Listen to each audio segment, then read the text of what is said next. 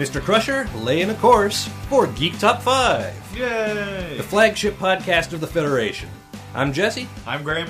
and there's a bunch of cool stuff happened over the last couple weeks that we're here to bring straight to you. Top of the list, let's jump right in. I thought this was super cool. Everyone else seems to be taking it in stride. So there's this guy. uh, His name's John Jameson. He's from Texas. Um, lost his vision. He's legally blind. Oh yeah, but it's okay now because now he has a bionic eye implant and he can see fine. It's uh, pretty intriguing. It's like it, it, it sort of went under the radar, but it's like that Yeah. seems like a huge step forward. That is a huge deal, and I can't understand why people don't think this is amazing.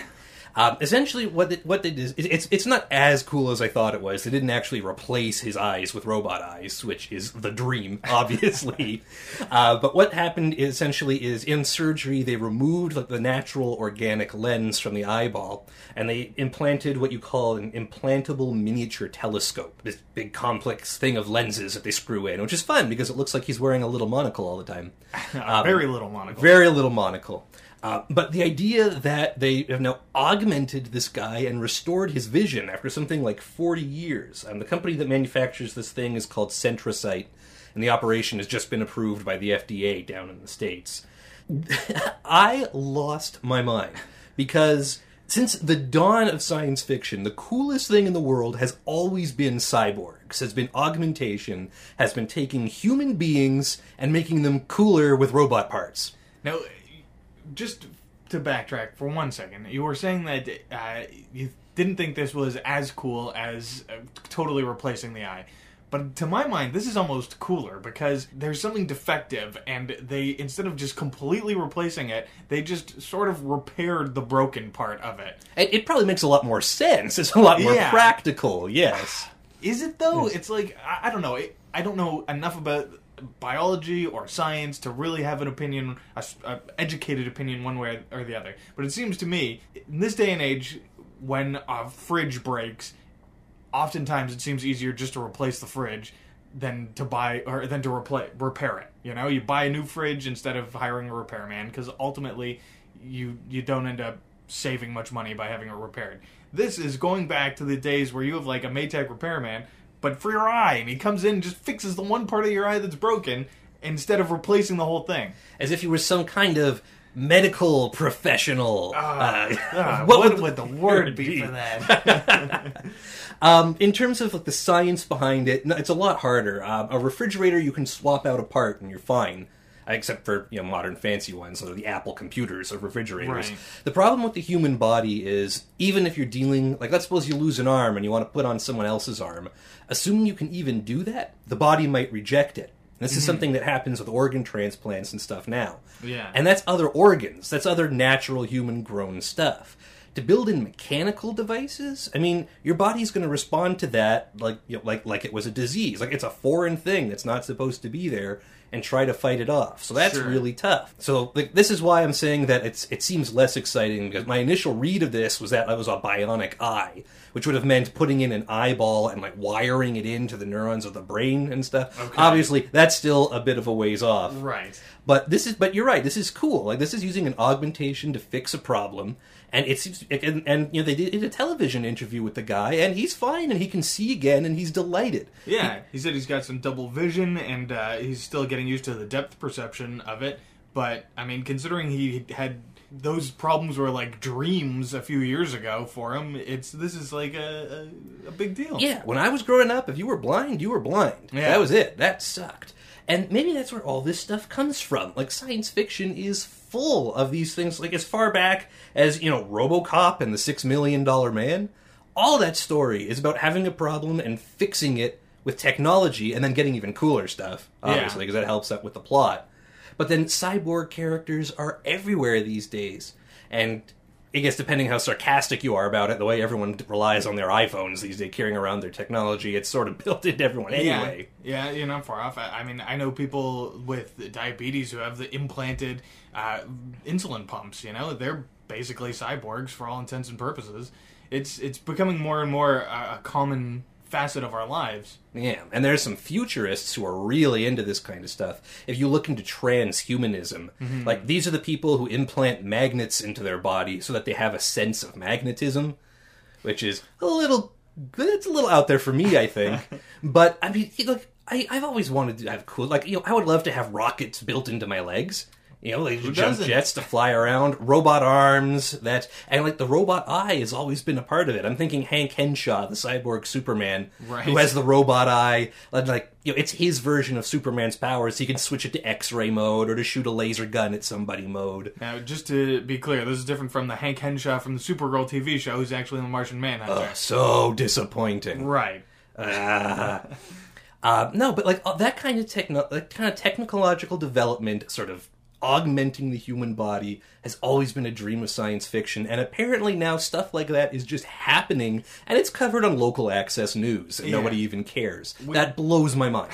We can't uh, finish this topic without bringing up Geordi La Forge from Star Trek: The Next Generation. Right with the visor. Yeah, right? the original blind man with the cybernetic Mm-hmm. implants to allow him to see. Yeah, although he saw, we see in that episode where the Romulans take it over, he sees sort of in weird purple and green. Yeah. Well, I guess until first contact, and then he gets his his cool eyes Yeah. with the, the zoom He lenses. them. basically gets these fancy contact lenses that let him see as better, if not better, than the rest of the crew. Yeah, he- oh, he uses it. He uses the heat thing to find Zefram Cochrane. Right. That's awesome. I, even without the heat vision, I would love to have an optical zoom. I mean, just in my normal vision. I'd like heat vision, like Superman style heat vision. yeah. No, being able to find hot people in a room doesn't really thrill me much, but being able to burn people, Two very different definitions of hot. uh, no, this so it just this sounds like super exciting. I want robot arms and a jetpack built in, and maybe like you know the like basically everything you can get from Google Hololens, but built into my face, and also publicly accessible. I'm so excited that we're alive in this time. Uh, so next on the list, number four. Uh, speaking of the Supergirl TV show, big developments with that is it's hopping from it's from CBS to CBW or just CW. There's, Just there's no CW. CBW yet. Ah, man, I, I don't know about your kids and your television. Help me out with this. So, so uh, CBS is at least a part owner of the CW, and the CW has become almost like the DC Comics headquarters uh, as far as TV goes. They already have Arrow, Flash, Legends of Tomorrow, Supergirl.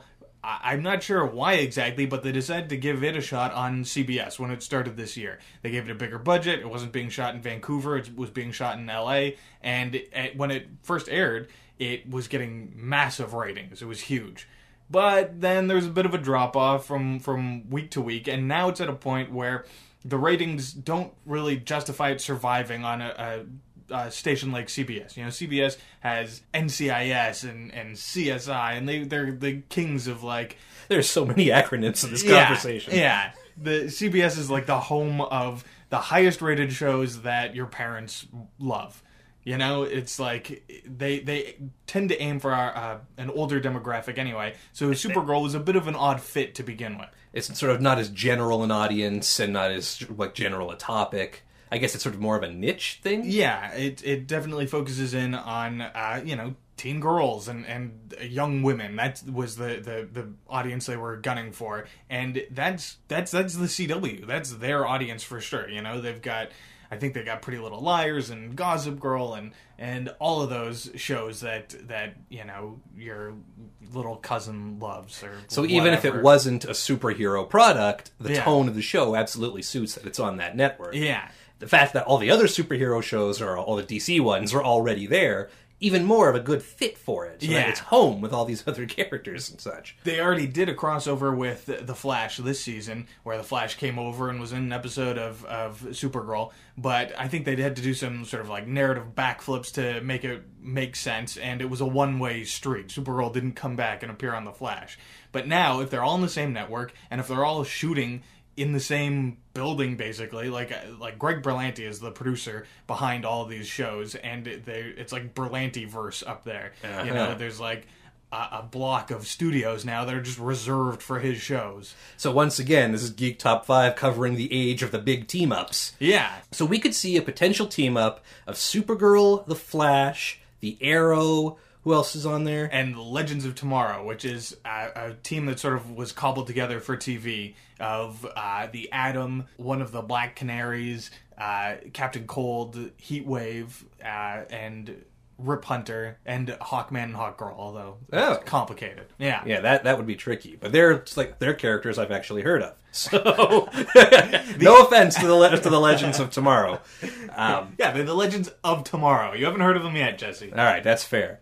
But yeah, so now we have the potential that oh man, so then if you're watching all four of these TV shows, and then all of a sudden they all start taking place in each other's television shows, Yeah. like suddenly your Sunday nights are getting real busy. Yeah, well, they've they've already done crossovers, uh, like at least once a season. They do crossovers with Arrow and Flash. The, the conceit of the show is that the cities are like a, a train ride away from each other, and you know, for the Flash, it's like you know a walk down Main Street to get to the other city. So they help each other out, and so, sometimes, and um, Legends of Tomorrow spun out of both shows. Characters that debuted on each of the shows are now on that show, uh, and so Supergirl can be part of that family.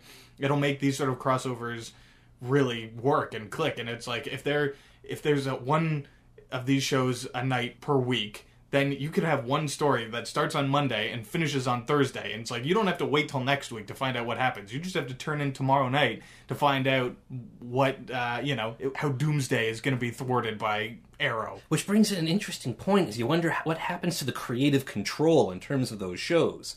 Like the people writing Supergirl are not the same people writing Arrow, who are not the same people, et cetera, et cetera. So does this essentially? I mean, and again, this is all hypothetical. Whether these crossovers are actually going to happen, I'm sure it'll work a lot like the comics, where there's an occasional big event, Yeah. and then back to their own plot arcs. But in the case of that big event, do all these writers and producers get in a room together and come up with a whole big thing? Well, there are a couple of people who are the brains behind all of these shows. Uh, Greg Berlanti and I think Andrew Kreisberg are like the the main guys who have credits on all the shows. There might be a few others, but they'll probably come up with the big ideas and then work with the specific showrunners of, of the four shows to make it work. Or I have to think of it in like in comic book terms. In the '90s, there were oftentimes these crossovers, like big stories in the X Men comics, and you had to read.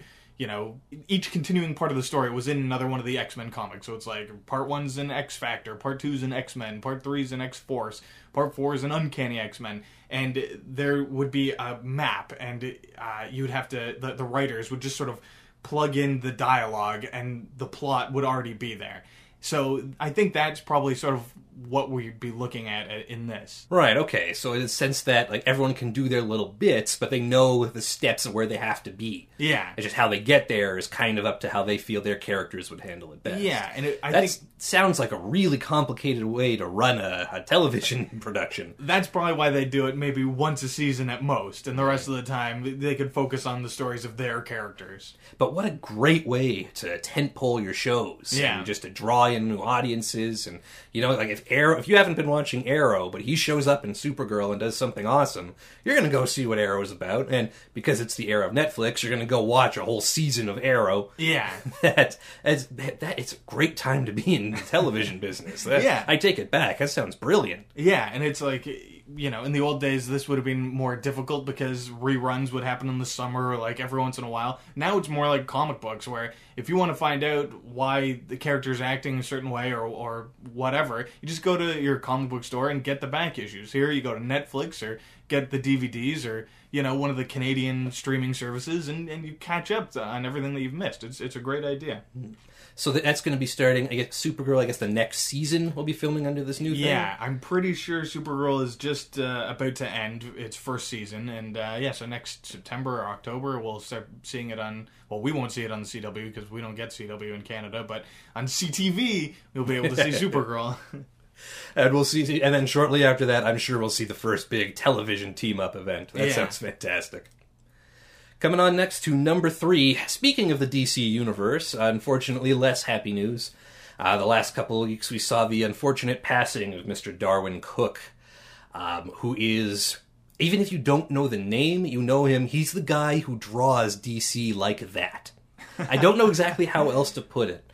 He's been responsible for a very distinctive art style over there that always has stood apart to me what makes these characters what they are. And he's not just an artist either. He's done writing for a bunch of stuff too. yeah, he often is uh, writes his own work. He, he'll write and, and draw a story, and uh, he he was born in Toronto, so he's he's you know he's close to our hearts. He's a Toronto boy like us, and he uh, started out as a storyboard artist on some of the our favorite shows growing up, like the Batman animated series and uh, Superman. He did the intro to Batman Beyond. You know, we love Batman Beyond. It's great.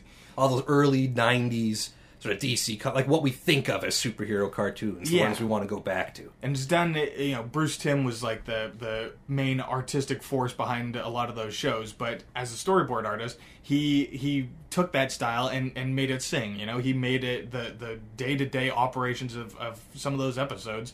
That's all him. That's his style and that's the style you see in his comic book work too. It's it's there's I, I don't know how to describe it he just puts so much into every panel there's it's simple but it's very evocative Absolutely. There's one of the things he did sort of towards the end of his life with these variant covers for a lot of Mm-hmm. DC stories. Uh, we'll post some stuff on our Twitter or on our Facebook because it's a kind of like we could describe it to you, but it's art. You should go have a look. It, it just in a single frame, he tells this whole story Yeah. about a character or characters. In such a way that it, it's so different from the usual cover, Yeah. which is usually just you know it's a picture of someone posing and looking dramatic, and that's about all. Like, I, I'm Yeah. thinking of the stereotypical Liefeld, like you know, with a huge chest, and then just the title of the comic on top of it, yeah and hidden feet. and it's like Rob Liefeld is, is a good example of a guy who he's sort of self-taught and he's he's found what he's good at and he just does that over and over again. Darwyn Cooke has a distinct style, but if you look at these covers, every single one of them is different and they tell a different story. Everyone's in a different pose, you know, it's not there's no like one distinct Darwyn Cooke image in them, you know? It's not like it's the style is the same, but everything about it tells a different story. And mm-hmm. even to different characters. Yeah. just everyone looks like them. It's just even when he sort of goes like to apply his style to it, like you don't always expect Batman to be in a good mood. But he can draw Batman with a smile on his face, and you still sort of it still sort of feels appropriate. Yeah, It just it's his stylistically. It's a really well defined thing. I, I for some reason I just assumed from the style that it was older, that it was a more classical style of art. The lines are simpler, the colors simpler. It looks like I, it looks like propaganda f- like art from the World Wars, right. Where it's got like a lot of bright colors and a lot of simple shapes, and It's- it. And I've always identified it with DC. It's something Hmm. that Marvel has never. Marvel to me has always been the really complicated, really like overdrawn, really almost. I want to say realistic. but That's not the right word, but like the very detailed look. Sure. Where this was a lot more simple and a lot more clean. And I, I never knew his name until very recently. Yeah. But it just is when all the stuff that I remember thinking that's cool. That was him. Yeah, he's definitely you know influenced by people like Alex Toth, I think, and and very uh, enamored with the Silver Age of DC Comics, and that all came together in a book or a series that he did called New Frontier. And it was all about the Silver Age of DC Comics, and Now, sorry, Silver Age. That's eighties No, ish. that's the Bronze Age, Okay. uh, which is a more controversial term. But anyway, the Silver Age is the 60s. Uh, The Oh. Golden Age ended uh, in the 50s when superhero comics sort of disappeared, and uh, you know Superman was, and Batman were still being published, but a lot of the other characters had, had disappeared. They they had lost favor with the public. Silver Age is when they all came back. That's when the Hal Jordan Green Lantern appeared, and the Barry Allen Flash, all the uh, most of the DC characters that you you or the versions of the DC characters that you know come from them. Uh, the '66 Adam West Batman is influenced by those books. Uh, they're they're more fun and um, a bit more dynamic.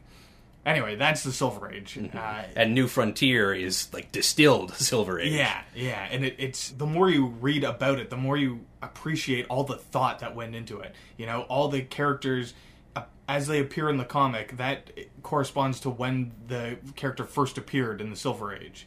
Batman might appear after Superman, but that's because Superman appeared in the comics before Batman did. And it just they, they did an animated adaptation of it, and I remember seeing it at Anime North years ago, and I was just floored. Th- th- This animated adaptation of this comic book was brilliant, and it told this fantastic story, and it's it's uh, become a must read. You know, DC does these huge collections of their biggest and most important stories called these absolute editions, where they're oversized and they're hardcover and they're slipcased. They only really do it with really important or what they consider important stories, like stories that that have changed comics in some way.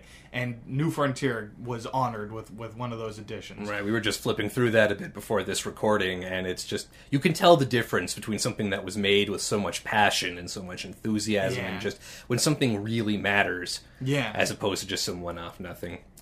R.I.P. Darwyn Cooke. And, you know, we appreciate everything you did. I mean, fortunately, it's not just us appreciating it. You got a bunch of awards. You got the Eisner Awards, and the Canadian equivalent is the the Shuster, Shuster. Award. Um, we'll miss you, but Yeah. if you have a chance to uh, just, we'll, we'll post some of this up. You should take a look. Some of it's great. Definitely.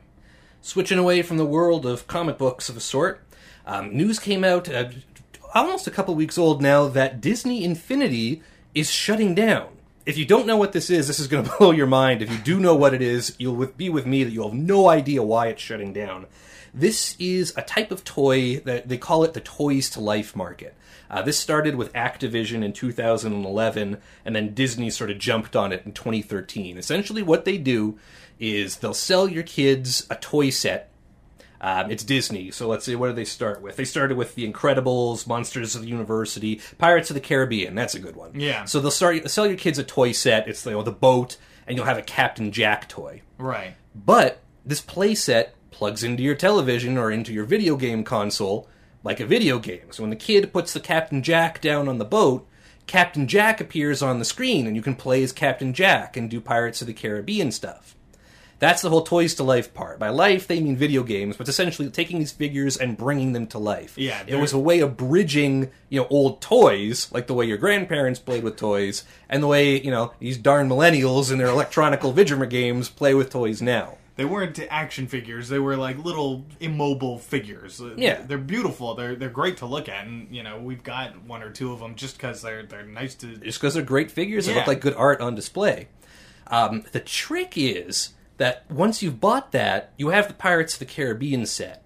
But they'll also sell you other sets. Obviously, you could buy the Monsters University set. So now you have two sets, but you also now you have the the Mike Wazowski character and the Jack the pirate character. Jack Sparrow. Jack Sparrow.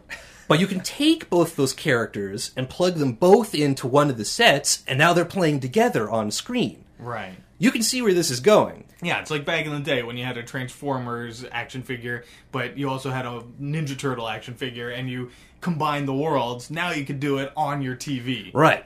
But that wouldn't even wouldn't be so bad if it were just Disney. Because sure, it would be cool to have, you know, like Belle and the Beast work with Elsa from Frozen, work with Jack Sparrow. But you remember, Disney owns everything. Yeah. So the second wave of these toys was the Marvel wave. So now, you know, the princess from Frozen can work together with Iron Man, who can work together with Jack Sparrow.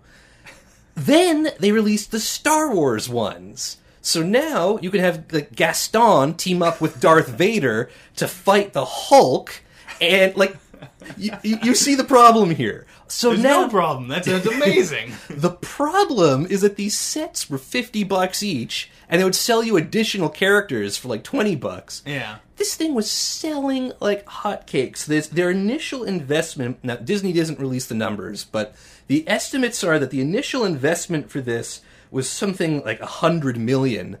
Uh, the sales went were over a billion. Yeah. So they spent ten percent of what they've earned on this. Like this is the, like when I saw this, I said this is the devil's work. because there's no way your kid is going to settle for just one of these. They're going to need all these characters and all of these sets, and it's going to cost mom and dad hundreds of millions of dollars to play this game. Now, I don't. Maybe you know better than I do when it comes to something like this. But I, I, my understanding was sometimes they do something like you know, there's an Aladdin mission that comes with the Aladdin figure, and you can do it with Aladdin. But it's a little easier if you've got you know Captain America who can jump a little higher than Aladdin maybe, and he can get through it better. So you get the Captain America one to help you beat that level and. Yeah, there's certainly elements like that, and then there's just the elements of having all these characters play together. Right. Uh, it was making money hand over fist, and then and they were going to like, it, there were big plans for this too, and then Disney said, "Nah, we're, we're not going to do it anymore," Right. and shocked the internet. Essentially, what Disney has done, what people have like say, is that just when like producing video games is hard. There's a lot of overhead. You need programmers, you need artists, you need mappers, you need environment specialists, and Disney is saying, you know what, like we just we can't keep doing that. As much money as we're making, we're spending a fortune on it. We would rather license out our IPs to them to make video games anyway, and we're out of the toys to toys to life market. I mean, it sounds like. I mean, Disney Infinity is the biggest thing that's getting axed here, but it sounds like they're getting rid of their whole video game division, right? Yeah, Disney Interactive Studios was the thing. They will no longer self-publish games. Uh, they're going to license out their IPs, which again, let's remember, includes Star Wars, includes Marvel Comics, includes all that stuff. Just other com- which is not rare. Like that's sort of the way it's usually been done in the Yeah. past. Even the most recent Star Wars video game, the IP was licensed out to Dice and to Electronic Arts to Right. produce the game. But it seemed like this was such a huge cash cow. Apparently, they're just not interested. Yeah, maybe. I mean, it sounds like revenues were starting to slide a little on it. There seemed to be uh, a, a bit more backstock at, at stores. Like they, the figures weren't selling as well as they had in the past. And I, I think this was just like the tip of the iceberg, like the very beginning of it. But maybe Disney saw that, saw where the trend was going, and decided to get out while the getting was good. Yeah, they took the safe bet essentially. Yeah. They've made a bunch of money and are stopping while they're ahead because of the chance that it might fail. Um, coming from you know someone who has played with some of these toys just a little, and also played with video games in general, bad call. Yeah. There's no way this could have failed. Every t- like, the collectible market, the collectible mindset, is such a cash cow for these Yeah. things. Like you know, they were talking about the next round of these figures. You know, the Star Wars ones. They were going to be the Rogue One ones, right? Hmm. Everyone who watched Rogue One is going to want Rogue One toys. Yeah. Star Wars has always been about selling these toys. They could have made a fortune there. And other companies have seen the same way. Nintendo's Amiibo, they haven't even figured out how to get it off the ground. It's not nearly as complex and in depth as Disney Infinity, but Nintendo's making as much money off of those Amiibo as they are off of video games. Hmm. Like, this is such a huge and emerging market, and I guess it's scary because it's a new one. We Right. don't know which way it's going to go. I'm betting it's not going to fail, and I feel like they're going to regret this move, but. I think the the good news for us is that if we are if we do want to do it, now there'll be cheaper copies of it, cheaper versions of the toys. Oh, see, uh, that's people- what you think. Yeah? But you forget. These are collectors, and these things are now out of stock. Right. You are going to see the Star Wars Force Awakens Rey Disney Infinity figure on eBay for at least $1,200 next week. next Guaranteed. week. Next week. Next week. Wow. As soon as the news went out, I bet you collectors hit the markets, bought up what they could. Right. The, the same way people sell those old Star Wars lunch boxes for a fortune, this is going to be that times a thousand. Interesting. Listen, if you're listening to this podcast and you have kids who are into this thing, it's going to be expensive now, but you buy it now because it's only going to be way worse later. Right. Buy two. Keep one in package. Yeah, keep one in the original packaging, sell it on eBay next year, and make all your money back. It's not a bad strategy. Moving on to number one, kind of speaking of a Disney esque universe, an interview with the president of Nintendo, Tatsumi Kimishima, uh, he, where he mentioned that Nintendo. Uh, how do you start with this? Nintendo has always been really protective of its IPs. Right. By IPs, you mean like their, Um, Their characters. their characters and their intellectual property. Um, they got really big. They made a lot of you know successful stuff. There was a survey in the states, in a national survey in the early '90s, that came out and said that more kids recognized the face of Super Mario than of Mickey Mouse. Right? These characters are a big deal. So Nintendo jumped on that and they decided to get into the movie business. And in '93, they made the Super Mario Brothers movie. The results of which Nintendo never did anything with those characters ever again. You know, it, they hired all the people that kids love Dennis Hopper, Bob Hoskins, John Leguizamo. Right? How could it fail? Yeah. Ah, man, that, that was one of the worst movies of all time. And ever since then, Nintendo has n- done nothing, has let no one touch those characters. Once burned, twice shy. Yep. Until recently, we started to see, I don't know if you've been paying attention, but we started to see a lot more Nintendo merch flooding the market. Hmm. But they're taking it now to the next level where he's saying they want to do movies and they want to do animated movies. Hmm. And I mean, like, to paraphrase Tychus Finley, you know, heck, it's about time. Nintendo characters, I compare them to Disney, like, because that's exactly what they are. It's a huge roster of characters who all have their own plot lines. You know, the Link and the Zelda characters have their own thing, and Super Mario and Princess Peach, Toadstool, and King you know, Bowser all in their thing. Yeah, like, but they all come together to do all this other stuff in these games. There are tennis games, there are golf games, there are kart racing games. Nintendo has built up a whole world of these characters everyone loves doing all this stuff. The fact that they never thought to capitalize on this in movie form has been crazy. But he's come out in this interview and like they were asking him like, "Wait, you you, you don't want to make live action movies again, do you?" And he said, "Well, we've done that before, so probably not a live action one, Natch." Because we have IPs, we're thinking we could also do something like Disney or Pixar. It's something to keep in mind as we make all this concrete. Okay, but here's here's my thought. Like, I don't think Mario works in in a live action setting. I'm sure with the right director and the right cast, it could work. But Zelda, that seems like a no brainer to do as a live action thing. Maybe it could be. It's a very fantasy thing. But Yeah. but if you cut like worst case scenario, it's about a guy with a sword fighting an evil wizard and he slays monsters. Something very distinctive about that. What's distinctive about The Legend of Zelda are those characters and the situations and the environments that are just iconic to the series. Wouldn't you like to Like- see Hyrule in in in live action? You know, I don't know that it would be that good. Hmm. I think where Nintendo shines is in that, you know, kid to young adult market where all this fun stuff can happen. I mean, it's not necessarily juvenile. You know, there are some pretty serious situations in some of those games. But the way that they can display them in their like, in their signature format, and it really is one style. All the cutscenes, all the you know the video of what happens in these games, they all look the same because all these characters interact all the time, so they have to come from sort of the same world. Yeah. To do that in a movie would be tremendous. Do yourselves a favor, pop onto YouTube when you have a minute and search for the intro to Mario Power Tennis. It's an old GameCube game, but it starts with this little six minute vignette just about you know the, a crazy adventure that happens to these characters. Obviously, very tennis themed because it's trying to pitch you a tennis game. But it's just this hilarious little cartoon that looks exactly like something Disney Pixar would produce. But seeing a feature of that, I mean, everyone will go to see it. These characters are hugely popular, and I think it would be absolutely charming. See, here's I'm the skeptical one here. Like I can't I can't wrap my head around it. I I can't see myself going to a theater to watch what feel like might come off as like an hour and a half long cutscene. Well, obviously, work has to be done to make sure it's entertaining to watch. Yeah. Like they run the ri- what they, what's the worst is they run the risk of making an hour and a half long commercial. Right. which would be pretty frustrating. Yeah. But I feel like there's enough character there, and there's enough just. How do I put it? I mean, they don't even use dialogue very often, but you just come to recognize the characters through their body language. You know, heroic Mario and cowardly Luigi. Right. Like the two of them are always hilarious to watch together. And they're portrayed that way so consistently that it just it feels so natural. I would love to see it. Obviously, nothing has been very well confirmed. Uh, he, they even asked him specifically, "What IPs are you doing?" and he didn't want to focus on it.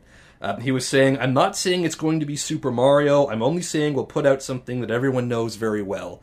So what he's saying is they haven't made a decision. This is all very early in the planning stages. But this feels to me like when Marvel decided to start making their own movies. Yeah. They decided we have all this stuff. We can do better than this. We can make it exactly the right way we want it. So the, before they were bought by Disney, what they did is they took out a huge loan and used that money to make Iron Man. And it, it, it was a huge risk, but it paid off. They made that money back and they were able to pay off the, the loan and everything worked out. Now, what is Nintendo doing to raise the money for this? Uh, well, sadly, it's the end of a proud era in Nintendo's history.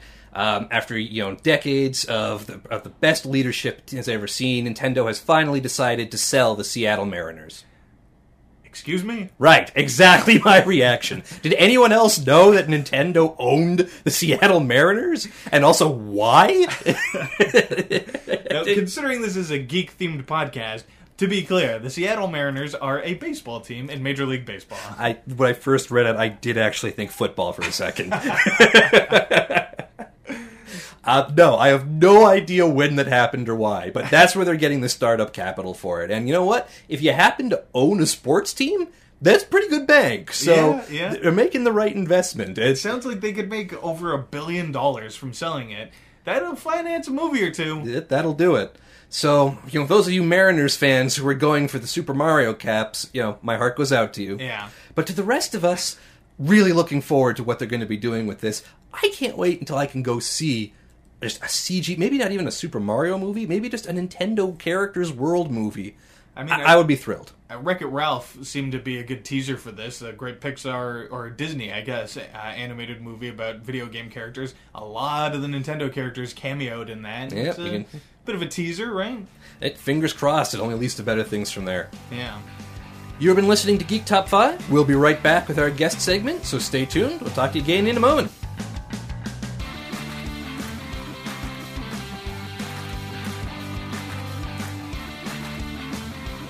Back with more Geek Top 5. This week, we've got Mr. Eric Keeley with us. Famed comixologist I wouldn't Yes. go that far. from the Hill of Thorns in the north. Reader, aficionado, some might say expert. In fact, let's do it. He's an expert. What do you got for us this week, Eric, for a top five? Well, this week I have the top five worst superhero movies since 2000. I Okay. wanted to put that on there because there's a lot of really, really awful superhero movies, and it was very difficult to narrow it down even after 2000. but so you had to say so. These are the most terrible ones that we probably still remember, whether we like it or not. yeah, well, I mean, uh, 2000 was when the big like boom started after X Men. So I'm like, okay, let's just this is a good jumping Ah, point. you're right. That is a good jumping point. Yeah, that, that X Men movie was when we sort of hit the modern era of this stuff. Love that X Men movie. See, expert. You thought this thing through. Ah, yeah, I see what you did there. X dash Pert. yeah. Yeah. yeah. Yeah. All right. All right, Eric, what do you got for us at number five? Okay, so number five is Ghost Rider from 2007. So this is the movie about uh, Johnny Blaze, who is a daredevil. Uh, But not the not the, yeah, I was going to say not the daredevil. Wait, he's an actual Daredevil. yeah, he's an actual daredevil. An actual in the comic where it's fake, but so he's like he's like Evel Knievel. Uh, he basically goes from being a 17 year old young handsome guy to a hideous monster that looks like Nick Cage. Uh, Oh. oh, I know, I know. you mean Sir Nick Cage? yeah, Sir Nicholas Cageless. Okay. So um, he it also stars Eva Mendes and Sam Elliott and Wes Bentley, who plays Blackthorn uh, terribly. All right. Uh, Eva Mendes, though, that's got to make up for some of this, right? It mm, I wouldn't say that, That much, huh? Wow. but really, it, there's a part in this movie where it flashes forward one year and he goes from 17 to Nick Cage. Ah, that's In unfortunate. One year? Yeah, That's a rough living. So wait, is Nick Cage playing like an 18 year old? Is that that's what I'm led to believe, but I somehow can't buy it. wow? Yeah, probably because of the bald spot. That's Yeah. a start. Well, no, no, no, but they cover that up with the most fantastic looking wig. ah, Yeah, Wig. and then they take it back off and make it a skull. yeah. Okay. a flaming skull though. So Well, yeah, listen. that says something. I mean, to be fair, everything I know about Ghost Rider comes from Marvel vs. Capcom. Okay. But from what I understand from that is that he's a skeleton with his skull is on fire and sort of a leather ja- he's got a leather jacket and also like a motorcycle that is kind of a skull motif and it's also on fire and he hits people with a chain. It seems like that's pretty hard to mess up. Well, somehow they find a way. It's it gets it's a little more complicated because he's like this uh, spirit of vengeance from Yeah. hell, and he's trying to. He to- makes a deal with Mephisto, who's the devil in uh, Marvel, but they don't want to call him the devil, so they call him Mephisto. Oh, so Mephisto is Mephistopheles. That's Yeah. what. Oh, Pretty much. I just Yeah. put that together. That's okay. Uh, so he makes a deal to save his father, and then his father ends up dying anyway in like a few days. So it doesn't really seem worth it. Is that a flaw in the writing, or is that like the devil? Because he always screws you out of these deals. Like, is that supposed to be? I, I think uh, that he just dies of like a disease or something, so it was going to happen anyway. I could uh, you could read it either way. I think Okay. I, I'm going to give the writers the benefit of the doubt and say that it was an intentional, you know, tricky devil business. Okay, but as a result of making this deal with the devil, uh, so the, wait, so he sells his soul to save his father, fails, but still ends up with awesome flaming skull head Yeah. motorcycle. The idea is, as long as he's alive, he has to now work for the devil to do his bidding, and kind of like a, a hitman who goes after evil souls and sends them to hell. But this only happens at night. He's kind of Wait, what? I think he's, Exactly. that's mainly movie version, right? Yeah, this is the movie version. Okay. I'm, I'm not talking about the comics though. Right. He's sort of he's sort of like a, a Satan's bounty hunter, right? Yeah. So wouldn't he be going after good souls? No, because No, good souls no. can't go to hell, so he's trying to get the bad souls, But aren't they going to hell anyway? be, making it faster. I guess. I don't know. It's it's a Nicolas Cage movie. You're looking too deeply here. Nicolas Cage really wanted to play Superman, though, right? Well, that's true. And now he gets to finally be a superhero. I, I'm under the impression that he's sort of a Ghost Rider fan too. Like, isn't he just a big comic He's guy? a big comic guy. I mean, the Yeah, last think- name Cage comes from Luke Cage. Who Yeah, and I think he actually does have a Ghost Rider tattoo. I don't know where. I don't- Okay, I don't so- really want to did he have it before the movie, or, or I, I never asked. that's Probably a bit of a that's an important question. Well, is it part of the character's costume? I guess not. It would be like Optimus Prime having an Optimus Prime Yeah. tattoo. Except it would be a bumper sticker. Right, yeah, easier to take off. Okay, so this concept is ridiculous. The character is silly, and he doesn't seem like he has any motivation that makes any sense. Um, is that all of it, or does the movie continue to be terrible for other reasons? Honestly, not that much even happens in this movie. It's pretty much just uh, Mephisto makes him the Ghost Rider, and then he needs to fight Blackthorn, Blackthorn, which is Mephisto's son, played by Wes Bentley, who throws hissy fits the entire movie instead of being intimidating. And Wes Bentley is not the actor I would cast if I wanted hissy fits. He just seems like a very quiet, reserved guy in most of the stuff he plays. So hissy fits do not immediately spring to mind. Like he's in American Beauty and he's Yeah. in the uh, Hunger Games and yeah. stuff like that, right? Watching the most beautiful bag he's ever seen. Ugh. Anyway, off topic. So yeah, interesting casting. How's Eva Mendes doing this movie? She does what she usually does in movies, you know. Uh, looks good, acts bad. Oh, I know, I'm not a very nice person. okay. Uh, so how about uh, special effects? Do the 2007 uh, flaming skull, flaming motorcycle effects hold up, or are they part of the problem? Uh, at this point, they're part of the problem. I don't know if they were that great in 2007 either. Um, I don't remember being impressed when I saw it in 2007. Doing the, the prep research for this podcast, I took a look just at the stills. They even look pretty silly. It's um, it like it ki- it's got shades of Beast Wars to it. Like Wow. Yeah, old- it's really like shiny. Yeah, Yeah, yeah. What yeah. I don't know what the I don't know enough animation terms to describe it, but it's very it's very shiny and very stark. Like very clearly does not belong in this live action world. Okay. And it's very strange.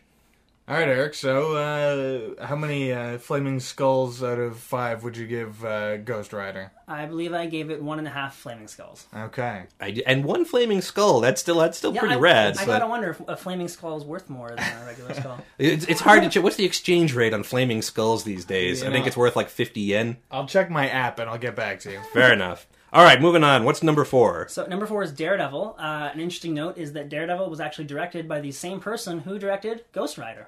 Ah, I, I sense a trend. Also- now, just to clarify, this is Daredevil, the, the feature film, not the recent television Yeah. show that people actually like. This is the the Affleck Garner, like they have the dance fight scene in the playground, yes, right? th- yes, that's Yeah. it's the 2003 movie. Uh, that as a uh, child I was looking forward to. You know, I remember at that time, but comic book movies were in short supply, so Yeah. I remember being pretty excited. They were still just in hearing infancy. about it. Yeah, Yeah. The- it's you know all the casting announcements, even ones where they didn't quite seem to make a ton of sense.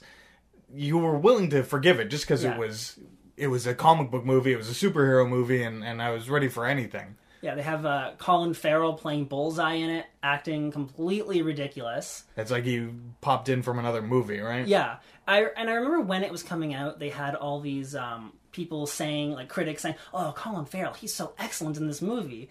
And I watch it, and he's just he's being he's a cartoon character. Yeah, he was very comic. He, re- Yeah. he, he, he should have been in a Warner Brothers movie. It was very strange for a villain. Yeah. Um, to be fair, Kingpin in that movie was pretty cool. Yeah, Michael Clarke Right. Duncan was good. Yeah. Yeah. Now and then, I guess you know, the big crux of it were Daredevil and Elektra. yeah. Oh yeah, The uh, the man. they, they had this Evanescence uh, montage where "Bring Me to Life" was playing, and uh, Elektra is swinging around her sais and like Right, that's when she hates him. Yeah. And she wants revenge, and right, and she has like a training montage. training montage where she attacks all these uh, Like sandbags. balls of sand. Yeah. Right, right. I- You know, and the thing is, what I remember about this movie, what really stands out to me is that the Daredevil character was so terrible. Um, I didn't believe it. I didn't believe the costume. I didn't believe the action, anything. I remember, though, I really liked the Matt Murdock character. Like him playing the lawyer with um, what's the sidekick's name? Foggy Nelson. Foggy Nelson. I thought that was a blast. They have like the, the repartee between the two, the Yeah. chemistry they had, I thought was really good. And it's, I mean, you know, obviously, this is one of those movies, like in comic book movies. This is the one you point to and say that was the bad one. Yeah. Oh yeah. But I want to make that case. I think he did a really good Matt Murdock. I would say, I mean, that's where Affleck really shines. Yeah. You know, he's got uh, he's got charm coming out as his his Batfleck. He's like a he's a he's he's got a lot going for him, and sometimes it gets uh, hidden behind brooding and angst or poorly choreographed seesaw fights. Oh, that's the next thing I was actually going to mention.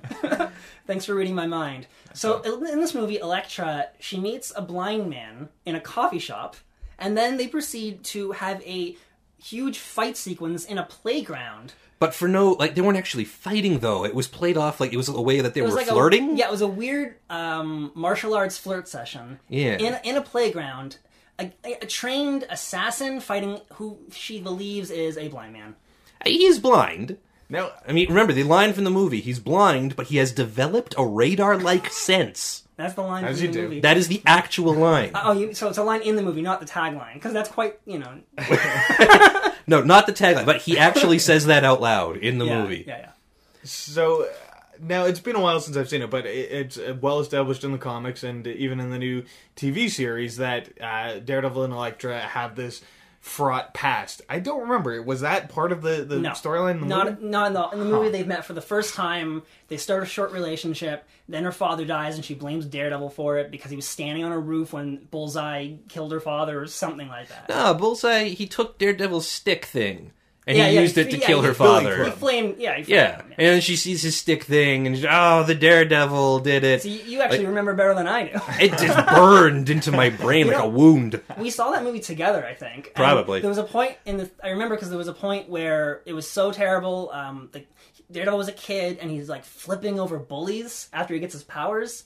And we look at each other like, "What? What is this? What are we watching?" We knew even then. I feel like uh, on the way back from that movie, I was the the one being like, "No, no, it wasn't so bad, guys." I feel like I, I maintain that that status to this day for the most part. In discussing any movie, I'm usually the one who's like, "Oh, it had some good parts." No, this one Oh, it did it, it it did so much so poorly, and there were so many arcs. Yeah. There's he meets Elektra, and then and now she's mad at him, and then they fight, and then it's okay again, and then he has to fight the Kingpin, and then she's dead, but then she's not, and I, it was like years worth of comic book material crammed into an hour and a right. half. So poor, it just seemed so overstuffed. old movies, uh, not old movies, sorry, old comic book movies, like the early 2000s comic book movies, always tried to do that. They would always try and cram in as many of the famous comic book moments as possible, even if they didn't really serve the story. Right. So it's always a mishmash with those earlier ones. I find now they do it a lot better. Well, I mean, now they've realized they can sell more comic book movies, so it's okay to spread some of that out. I mean, Yeah. except for Batman versus Superman. You don't always Right, have to. yeah. Yeah, Yeah. but let's put it this way: Marvel has found out that they can make more comic You know book what? movies. I, I have not seen Batman versus Superman. I feel like it might be on this list had I seen it. we, we don't need to worry about it. We did a whole shtick on it on another one. Uh, I and I just wanted to say one other thing about the casting of it. Uh, like you said about Michael Clarke Duncan, Duncan did a good job. Ben Affleck was good as Matt Murdock, a little more questionable as Daredevil. Jennifer Gardner seems like a really strange choice to Yeah. play Elektra. Elektra's in the comics anyway is an assassin. She's had a rough life. She's a badass. She's all mystical. Jennifer Gardner just seems way too nice. Yeah. no She- matter what. She screams romantic comedy, no Yeah. matter what she's doing, and that's Yeah. always how they shoot her too. Yeah. like she's like every she's always amazed and pretty. yeah, It's just yeah, it really didn't work. And then they gave her her own spin-off movie. Yeah. it's like taking the weakest part of this movie and deciding to do a whole movie about it. And yet another movie that might have made my list had I actually seen it. I did see it. Don't worry about it. You are not missing much. Yeah. All right, let's move on. What's next on the list? What's Next number we three? have Man of Steel, directed by Zack Snyder. Ah. I feel like So- this might be a contentious part of the list for some people. So I would say that this movie is super bleak. It's super boring. Uh, it's super self-serious. Uh, do you know what's not in here? Superman. Yeah. Yeah. No Superman to be found in this movie. He did fight a tentacle monster, though, so I mean, I hear that sells really well overseas. it depends what the tentacle monster's doing. Fair enough. Can I, can I ask you, is that supposed to be a Brainiac reference? I've had someone tell me that's a Brainiac reference. Brainiac does have tentacles, but uh, I, Um, I feel like that would about be a stretch. I just I don't even understand why he did that in that movie. At one point in the movie, they have to stop, you know, the Doomsday Machine, but the Doomsday Machine splits into is, is two parts. There's two parts to it, Right. And Superman has to fly to one side of the Earth, and he fights the tentacle thing for a while, and then he comes back. Right. to fight the other one. What purpose did that serve? Cin- like in terms of cinema? Hey man, there's a lot of questions like that when it comes to the Man of Steel. Well, let's let's go into some background on on it. Zack Snyder, like you said, it's uh, it was supposed to be the launch of uh, DC Cinematic Universe to Yeah. rival Marvels, and Yeah, it did launch something Something. Was this before or after Green Lantern? after. Was it? So wasn't that technically supposed to launch it then?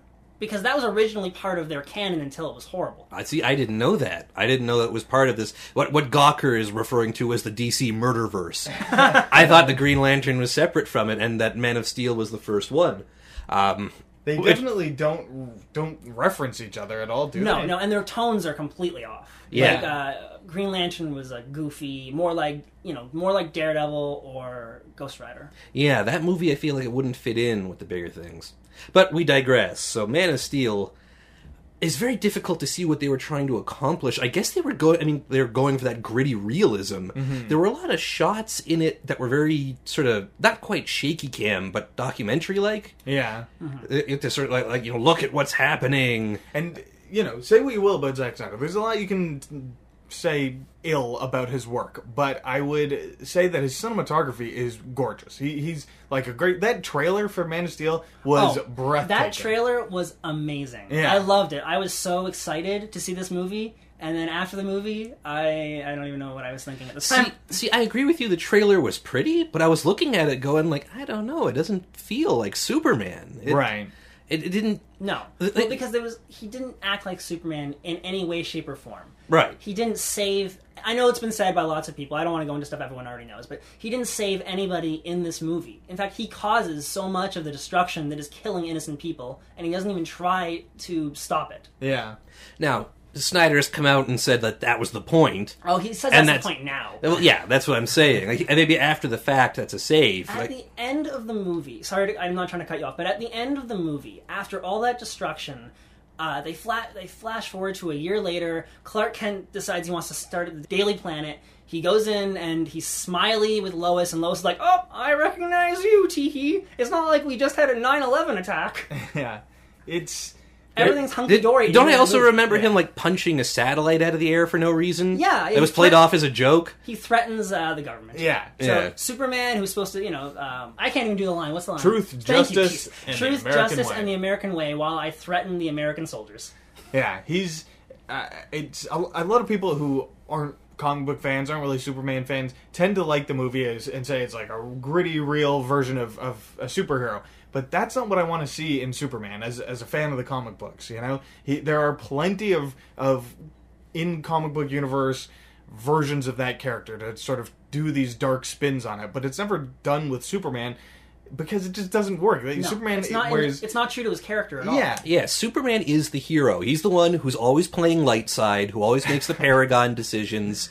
And like he's he's the one you look to for the ideal. yeah, And all the dark and gritty and realistic quote unquote heroes, you know, wish they could be him. yeah.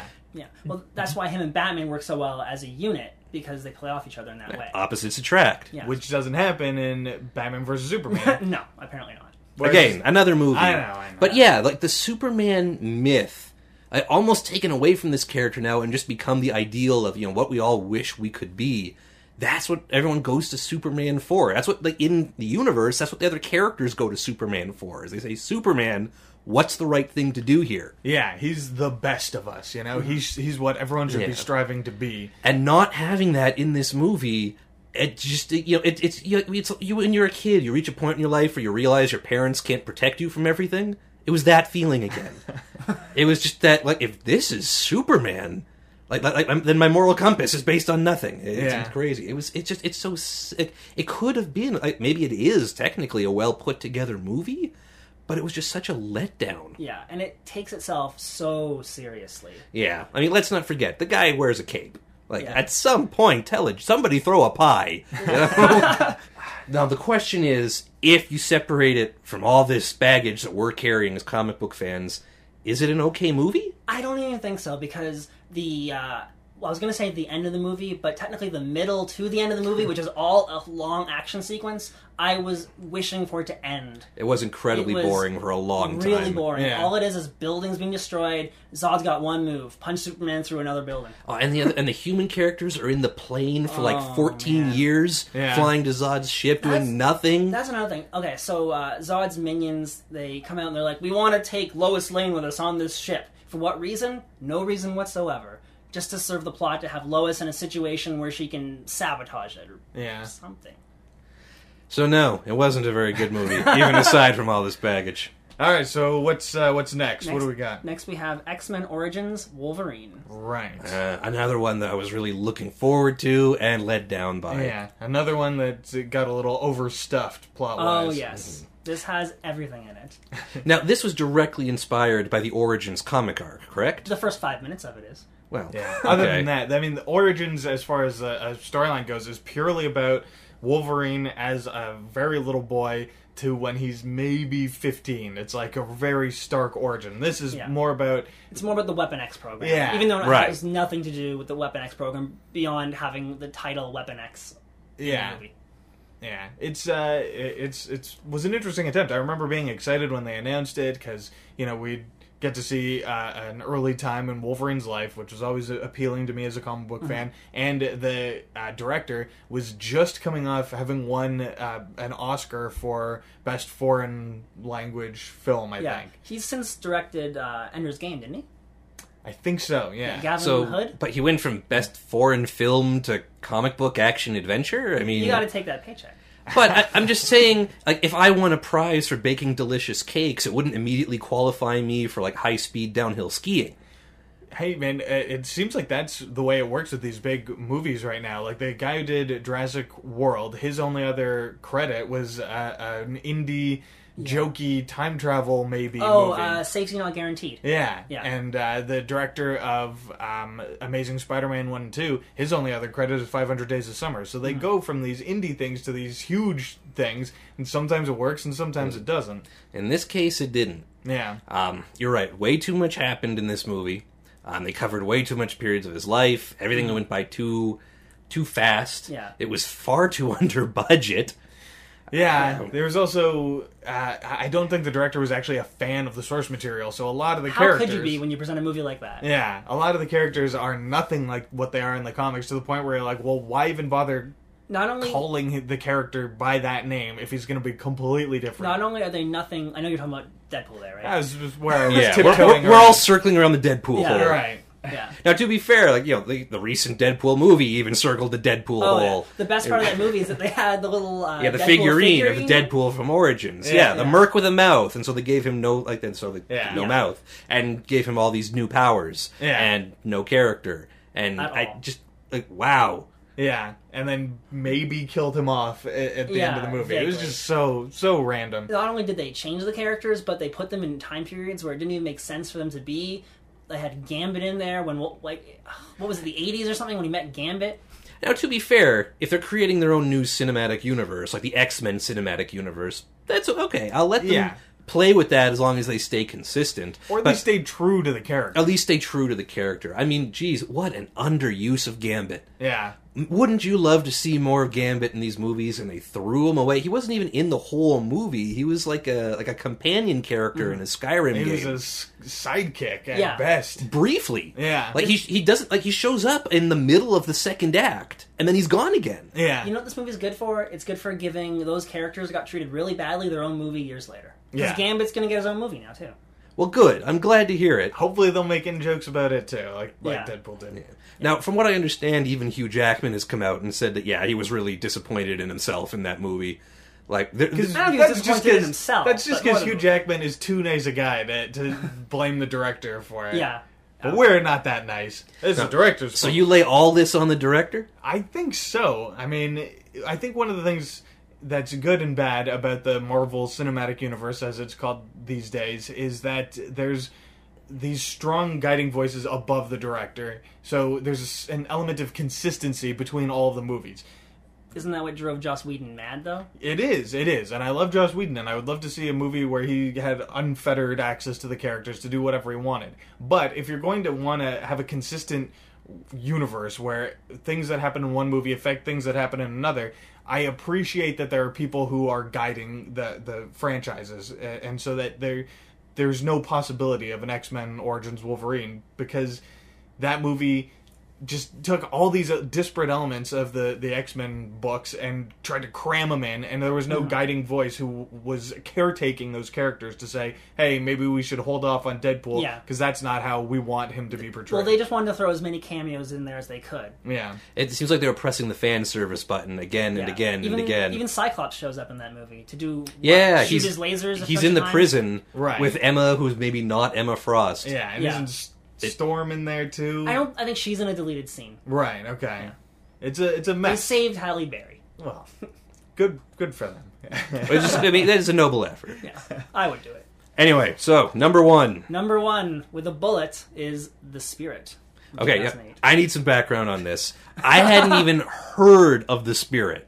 the movie or the character? Both. All So- right. So The help me out here. The Spirit is one of the original comic book superheroes. I think he actually predates Superman as like a costumed hero. So this is like a mystery men era. Okay. He, he was created by Will Eisner. They have the Will Eisner Award for excellence in Will comics. is amazing. He he is the one of the definitive founders of the comic book medium from the 30s. You know, it's like him and arguably Bob Kane and you know Joe Shuster and uh, I don't know any of these people. Jack Kirby. Okay. There That one I actually heard of. There you go. All right. Anyway, so what is the spirit?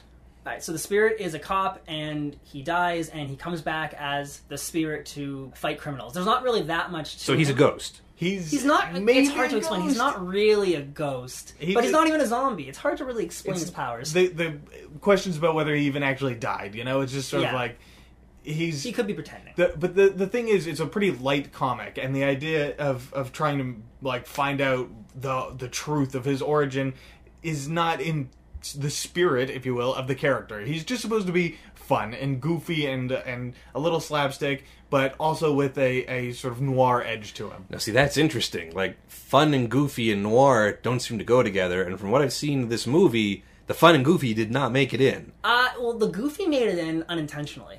I question that. I saw it yesterday. There's there's an element of goofiness in there that's intentional, but Frank But Miller.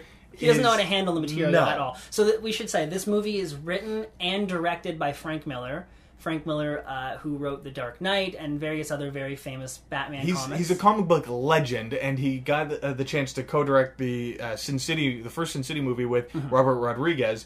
And uh, I think it may have gone to his head a little bit, Oh, or I would say so. maybe he had too much free reign because of Rodriguez. Because uh, when let loose, it's just not what you want from a spirit movie. I don't No. know that anyone wanted a spirit movie, but if they did, it wasn't did. this. I, mean, I shouldn't say I don't think anyone Well, did. and that's but what I'm saying. I've never heard of this character. Why is it a movie?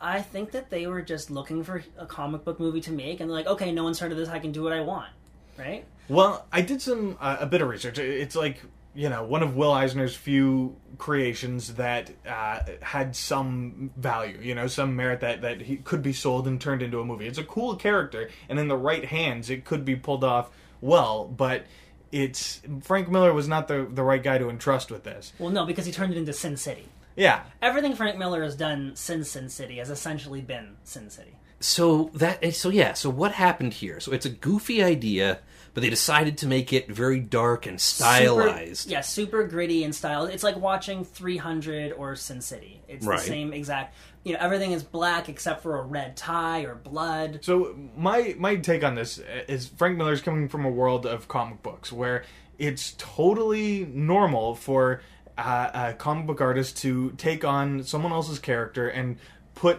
that character in their own style. You know, he did it with Batman the, the in the Dark Knight books. He did it with Daredevil. He's done it in in a ton of stuff, and he does it, and people cheer him for it. They applaud him for it because he takes these characters and puts a new spin on them and makes them interesting in a way that they haven't had a chance to be previously. If he had done this with the spirit in a comic book, maybe it would have worked better because the comic book fans are a bit more open to that. But when you take material that nobody really knows that much of and you put it into a film, I think, at least for the first one, you want to be try and be as true to that character as possible. But if nobody knows the character, does it matter? I don't think it matters if you've done it well. Uh, And that's what I'm getting at. Like, I can't put my finger on exactly what it is that that failed in this. It just none of it seems to make any sense. Well, that's yeah. The, it's an incredibly convoluted plot. I don't even think I understood what the plot was when I was watching it. I still don't understand what the spirit is. Well, exactly. And he, the villain in this movie is played by Samuel L. Jackson. His character is named the Octopus, and the only thing you know about him is that he's the octopus because he has eight of everything. That's the only thing you really know about him as to why he's the octopus. The other thing about it is it, it falls into that same trap that we've talked about with some of these other movies, where it tries to cram way too much stuff from the comics into it. There's uh, Sand Saref. There's uh, Ellen Dolan, his girlfriend. There's uh, uh, was a Plaster of Paris. There's P'Gell, I think her name is. There's you know the way more of these characters than I do, Grant. Well, I saw it last night, so that oh, that, that, that helps you. But there's all these characters who each had their own storylines in the comics, and they try and dram them all into one story, and it's too much. You just are constantly bombarded by new characters. You can't keep track of who's who or what their role in the plot is. It's uh, it's overwhelming. It's like Yeah. if it had just been the spirit and uh, the octopus, maybe you could have done something with it. And um, Sand Saref, the character you just mentioned, is played by Eva Mendes of Ghost uh, Rider fame. Uh, we're- we're getting some common themes through these bad Yeah. lists. Yeah, and um, her character is uh, the spirit's girlfriend in the past, and now is an assassin, which also seems very familiar. Maybe Elektra, also done by Frank Miller. Right. And I think Sand Saref in the comics, if my research holds true, was didn't really have that connection to No. the spirit's past in the comic. So it's just something about these tragic hero things where their girlfriends have to be assassins. I guess at least when Frank Miller creates them Yeah, well, when, when. Frank Miller makes them, they have to either be assassins or ladies of the night. yeah. This is a lot more about Frank Miller, I think, than it says about comic book movies. Yeah. Eric, thank you for joining us and tell- advising us on how to save our money. Thank you for having Because. I'll admit, I was a little tempted to see the spirit, and now I'm not. No, never So- ever see the spirit. So I think you've saved me, and saved my wallet, and you've probably saved you know, the movie industry from I getting a you wrong from a movie idea. You, have not, you had not heard about beforehand. Fair enough. Special thanks to our guest, Eric Keeley. And you've been listening to Geek Top 5. That was our big top list. Uh, special thanks to Bensound for putting together our theme song on Creative Commons use. Uh, special thanks to Stella Simeonova, our webmaster, for keeping everything in order. And a special thanks to all of you for listening. If you've got questions, comments, concerns, or contradictions, you can feel free to send us email, Twitters, Facebooks. Graham, what are the addresses for all that? You can email us at geektop5 at gmail.com. You can tweet us at geektop5, and you can Facebook us at facebook.com slash geektop5. Is Facebook a verb now? Yes. Okay, man, you young people. Don't get me wrong, I love you. I want to hear from you, but man, you young people. Anyway, you've been listening to Geek Top 5. Tune back in soon. Love to hear from you.